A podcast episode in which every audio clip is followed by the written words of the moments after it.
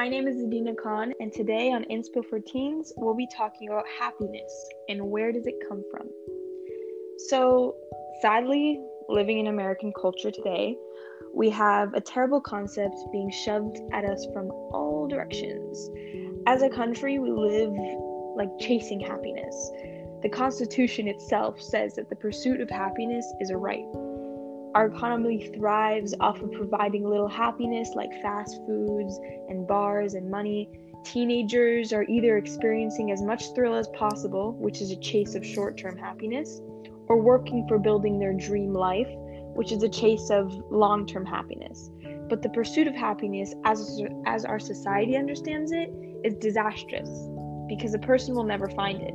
You can chase drugs, you can chase alcohol, you can chase food, you can chase money, a job, boys, a good body, but you can't chase happiness. It's impossible. Because happiness, at its core, is a feeling of love for life.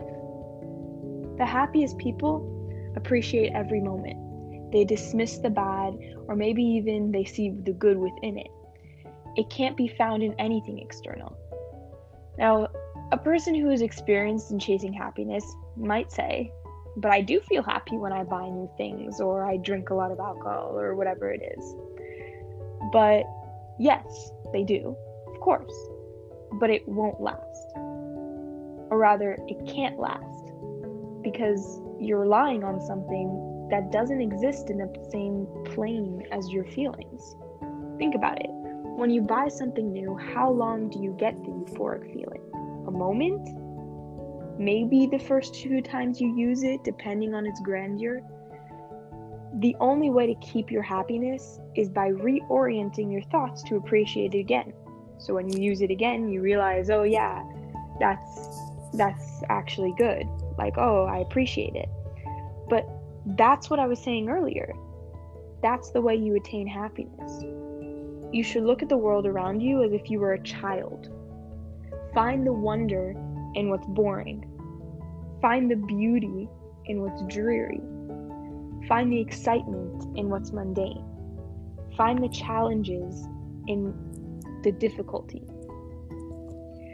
And after a while of doing that, you'll see that what you think right now is boring and dreary and mundane and difficult is just not. It's much, much, much more exciting than you could imagine. Because right now, the way that you look at the life at your life and i don't know anything about you but the way that you look at your life is sad. You can't be happy from anything external because your emotions are within your world and those things are outside of your head but your thoughts your focus is inside of your mind. So it only has the ability so it only has the ability to alter your emotional reality. That's it. Your thoughts. Because your thoughts are the only thing that is connected to your emotions. You're living within your own head, all of your thoughts and your emotions. They all exist within your head. Everything else that you think is important or that you think is going to bring you happiness is only things that are outside of your head. So, how could they bring you happiness if happiness exists inside of your head? So, today, right now, or tomorrow, whatever it is, I want you to imagine your life as the most exciting thing that could possibly exist. When you clean your room, stupidest things, enjoy the effect that it has. Try to see the good in it. Try to see the calm. As you look outside, Look at the wonder of the sky and the trees and the light shining through the clouds. As you laugh, notice the feeling of bubbling in your chest. Every time you're doing anything at all, look at it with a new perspective, a fresh perspective, like you're experiencing it for the first time, because you are that moment you're experiencing for the first time. It's not like you've ever done that before because that's new. Maybe you've done it before differently. Maybe you've done something similar. But that moment itself is new.